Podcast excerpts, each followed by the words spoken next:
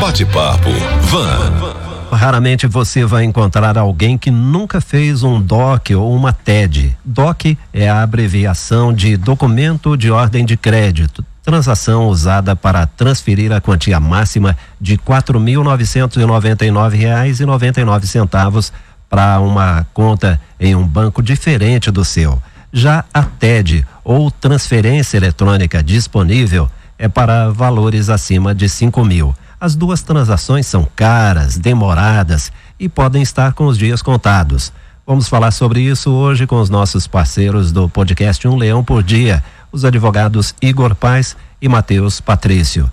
Bom dia, doutores. Sejam bem-vindos depois aí do recesso de carnaval, né? Bom dia, Rodolfo. Muito prazer estar aqui novamente, mais uma semana fielmente aqui é, simplificando direito aí. Muito e bom. bom. dia, Rodolfo. Bom dia, pessoal aí da Vanguarda. Vamos aí conversar um pouquinho hoje sobre fintechs e o Pix. Muito bem. Então, tá chegando aí o Pix, um meio de pagamento eletrônico que promete ser mais rápido, mais prático que as transações feitas via DOC, TED ou boleto bancário. Isso é um novo marco nas relações do governo com a sociedade, facilitado pela tecnologia? Sim, com certeza. O Pix nada mais é que uma, é, uma simplificação de várias ferramentas, né? É, fintechs principalmente, é, que facilitam o pagamento de contas, não necessariamente com a criação de uma nova conta. Como é que eu posso explicar?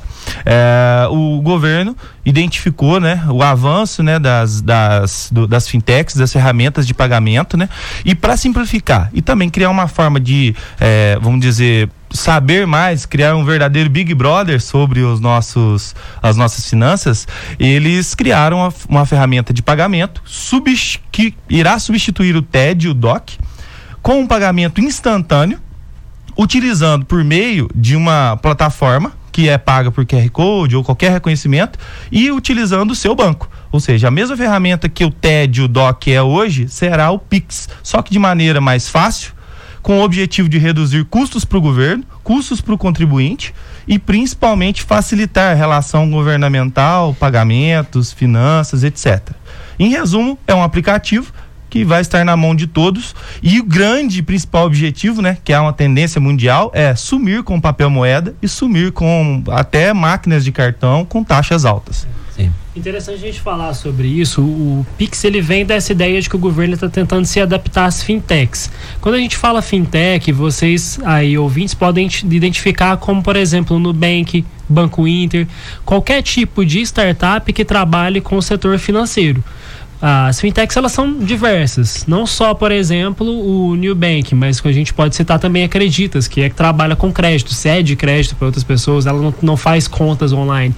E fintech é exatamente isso, o nome vem direto de a gente pode dizer financial é, tech, que é aquelas empresas que trabalham com o setor financeiro. Certo. Bom, e quais são as vantagens do Pix em relação ao DOC e à TED?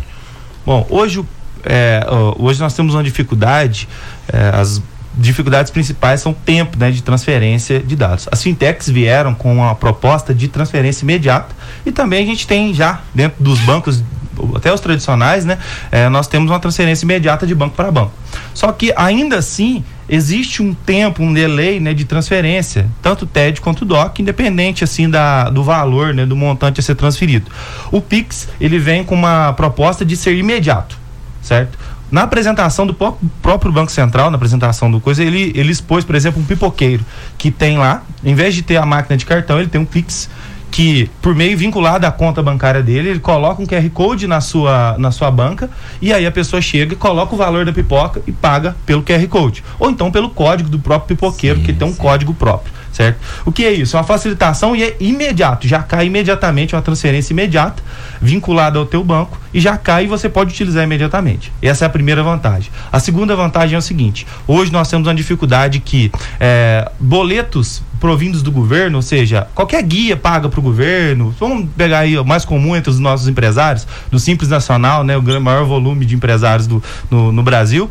É, esses boletos, todos governamentais, de prefeitura ou não, eles podem e devem ser pagos por meio e podem ser pagos pelo Pix. Hoje, por exemplo, se você for emitir uma guia na prefeitura para ser paga, se você pagar sem ser na lotérica, ou seja, vinculado à Caixa ou no Banco do Brasil, você tem uma demora de três dias para que esse boleto seja validado. Correto? Com o Pix, não. Com o Pix você vai poder pagar imediatamente e já vai cair. Ou seja, isso também é uma evolução junto a outros bancos digitais. Por quê? Vai facilitar o pagamento, vai causar menos morosidade né, na, nas transações. Imagina que você está sobre uma, uma, eh, uma inspeção da, eh, de fiscalização e você precisa pagar imediatamente um boleto, você paga ali na hora já com o próprio fiscal. Sim. É um exemplo, isso é comum entre os empresários. Né? Uhum. É, é a, a, a inclusão dos boletos governamentais é, dentro do Pix, com facilitação de pagamento e principalmente essa é, forma imediata de pagamento, é a principal vantagem que o Pix oferece. É.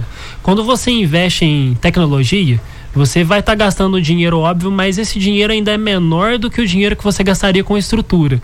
Toda essa estrutura que o governo traz para poder é, fazer pagamentos, emitir guias, gera burocracia. Com o Pix investido em tecnologia e tirando é, você tira a burocracia. Então tudo vai ser muito mais rápido. O Igor mencionou instantaneamente, é, eles colocam que o máximo de delay que vai, usar, vai existir no pagamento do Pix é de 10 segundos. Sim. O máximo de delay.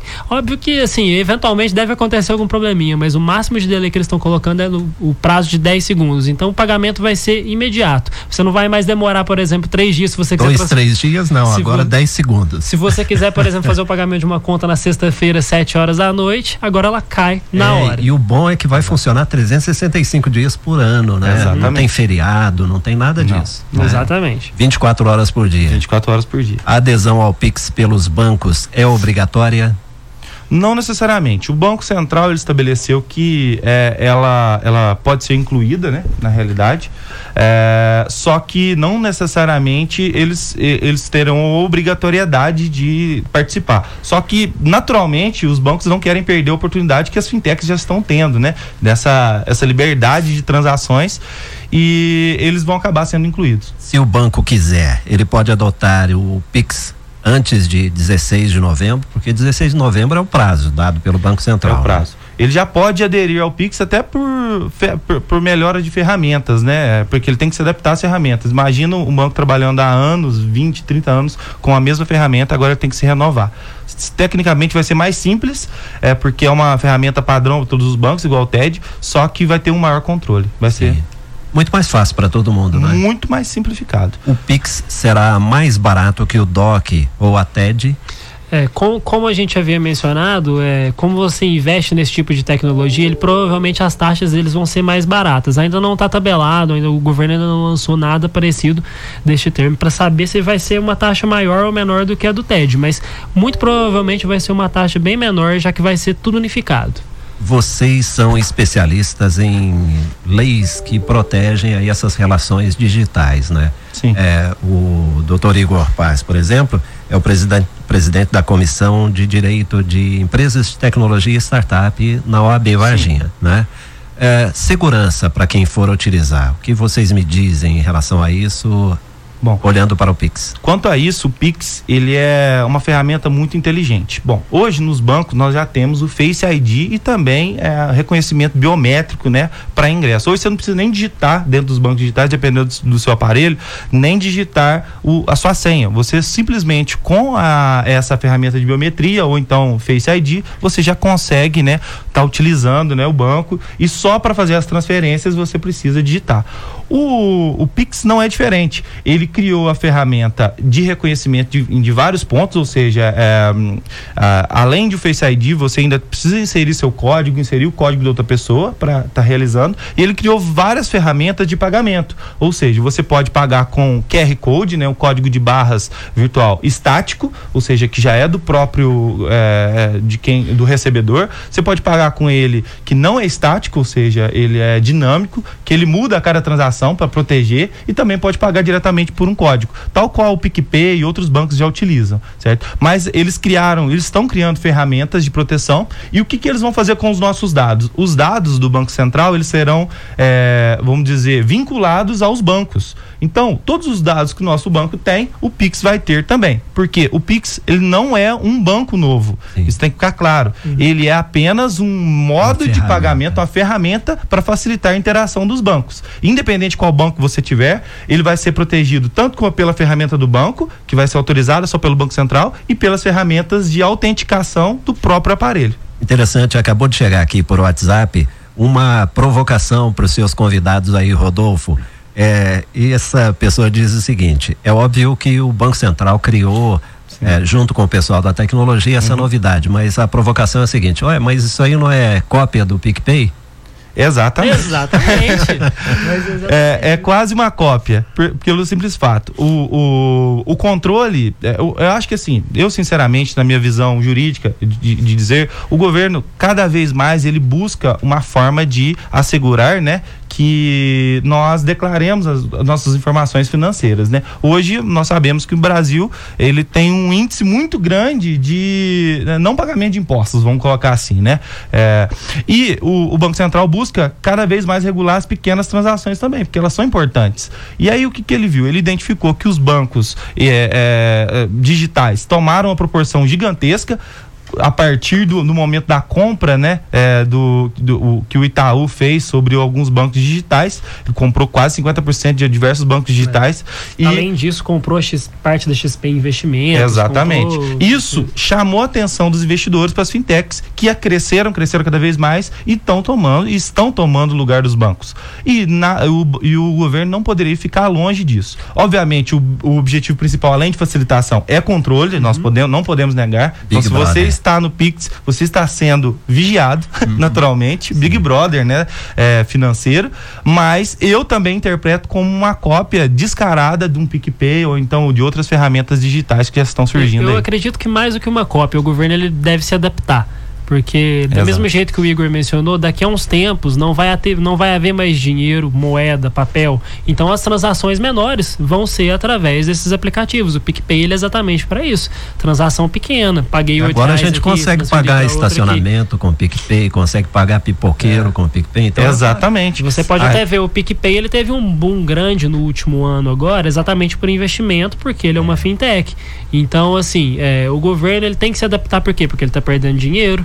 E tira dinheiro em espécie de circulação, é. né? Esse Mel tá fazendo um, pouco, uma, um pequeno trocadilho, que o nosso podcast é um leão por dia. Esse mês é o mês do leão. A Receita Federal tá querendo aí seu é imposto de renda. É. Como vocês sempre dizem, a tecnologia chega para facilitar a vida de todos nós. E sabendo disso, né, o governo vem se adaptando, utilizando mais as tecnologias. Outro exemplo foram liberados os pagamentos à Receita Federal via fintechs. O uhum. que isso representa? O que acontece? Acabei de mencionar, né? O mês do leão. Então, óbvio que, que o governo não quer perder dinheiro. É, atualmente, quer dizer, recentemente, né, se não me engano, foi em novembro que houve essa, essa mudança. O, o, governo ele só aceitava pagamento de guias e qualquer outro tipo através dos bancos credenciados, que são Itaú, Bradesco, Banco do Brasil e outros. Ele liberou pagamentos para as fintechs que aí seriam os bancos digitais, Nubank, Inter, é, até outros tipos de, de fintechs, exatamente para dar liberdade para o cidadão fazer o pagamento para aquela, para aquela fintech que ele estava trabalhando. O que, que é isso? Assim ele consegue arrecadar mais e ele consegue facilitar na arrecadação. Imposto de renda teve agora do final do ano das pessoas jurídicas, agora vai ter das pessoas físicas, então é um jeito dele poder receber mais basicamente okay. dizendo. Para encerrar o nosso bate-papo, como é que ficam os aspectos legais de todos esses aparatos tecnológicos nas relações do governo com cada um de nós? O que isso tem a ver com a gente, daqui de Varginha ou de qualquer canto do Brasil? Bom, é o seguinte, é, nós, é, o Brasil, em grande massa, né, o que mais emprega no, no, no, Brasil são os micro e pequenos empresários. Hoje nós sofremos muito com taxas né, bancárias e principalmente pelas ferramentas de pagamento. Hoje nós temos diversas máquinas que cobram de 1 a 5%, vamos dizer assim, taxas de débito, crédito, até mais, se ler. E aí o que acontece? A facilitação das transações vai possibilitar que qualquer pessoa, seja física, pessoa jurídica, que já pode ter uma máquina, ter taxas reduzidas, vez que já faz, não, não existe uma intermediação maior, né? É, entre uma empresa de máquina de cartões, por exemplo, vai sofrer um abalo naturalmente, né? E vai ser obrigada pela ampla concorrência a reduzir suas taxas para bater de frente com essa ferramenta governamental. Ou seja, vai trazer um benefício direto para os micro e pequenos empresários, principalmente para os empresários avulsos, né? Pessoas físicas que querem operar assim, só que também vai trazer um controle maior para o governo. Ou seja, vai possibilitar que ele analise melhor as transações e talvez é, faça que, com que nós tenhamos a necessidade de declarar mais e, naturalmente, ser mais taxados. Então, a faca de dois gumes. Você utiliza a facilidade da, da ferramenta dessa, isso a nível é, nacional e para o interior vai ser plenamente viável, né, para a gente. Super fácil de utilizar, super fácil de se instalar, com dificuldade nenhuma, não precisa criar uma nova conta, só cria dentro do Pix e já vincula ao seu banco e naturalmente vai trazer uma evolução, só que vai trazer um maior controle. É. Então nós devemos nos ater a isso. Essa evolução, ela assim, é inevitável. Recentemente, inclusive, teve a declaração do, do presidente do Banco do Brasil, que ele mencionou que eventualmente o Banco do Brasil vai acabar se privatizando, ou pelo menos privatizando mais ainda partes dentro dele, devido às fintechs. Então, no futuro próximo, qualquer comerciante aqui, qualquer pessoa daqui de Varginha vai poder receber pagamentos pelo Pix, gerar guias, gerar boletos para, para poder outras pessoas pagarem pelo Pix. Então, é, logo, logo, essa ferramenta está aí. Muito bem. Recebemos aqui os nossos parceiros do podcast Um Leão por Dia, os advogados Igor Paz e Matheus Patrício. Muito obrigado, até a semana que vem, próxima terça-feira. Rodolfo, obrigado, até semana que vem. Agradeço poder tirar as dúvidas de vocês aí, pessoal. Um abraço. Bate-papo Van. Jornalismo de vanguarda é aqui.